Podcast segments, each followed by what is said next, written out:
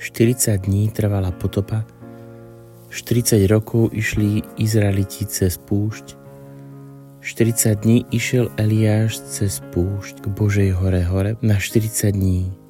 Ako dnes čítame v Evaníliu, vyvidol duch Ježiša na púšť. 40 je dôležité číslo. Je to symbol dozrievania a očisťovania. Ako by to povedal pápež František. Miesto pozastavenia sa, prizerania a návratu. Púšť je priestorom, kde nič nie je. Dokonca, ako to mnohí hovoria, so smútkom a ešte ďalšie s hrôzou, je to miesto, kde ani Boha necítime, kde sa zdá, že zmizol a neexistuje. V duchovnom živote je taký pojem habitáre, sekum, vydržať so sebou, zniesť seba samého – na to je ten čas samoty, na to je ten čas na púšti. Také púštne podmienky si každý môže aspoň na chvíľu vyskúšať tam, kde žije vo svojom životnom kontexte. Pre nás karmelitánov je to naša izba. V nej sa učíme vydržať so sebou, čo je niekedy dosť náročné. Nemusí ísť hneď o víkend v exercičnom dome, síce aj k tomu pozbudzujem.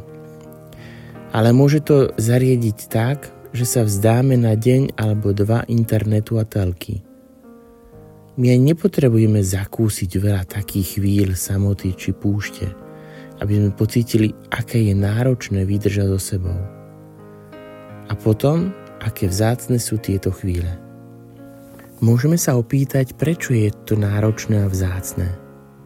Lebo taký čas nás núti, aby sme išli smerom dovnútra, k nášmu pravému centru.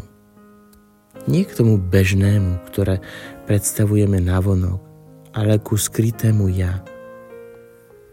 Možno preto, že sa bojíme seba, utekáme z týchto pustých miest a vyhľadávame oblasti hluku.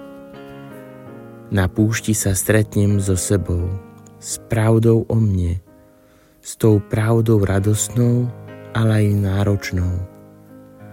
Tu v tichu, v pravom tichu srdca sa ukazuje všetky naše mýty, fikcie, pretvárky, naše podvody a manipulácie, obrané mechanizmy, ktoré nám nedovolujú pozrieť sa na seba.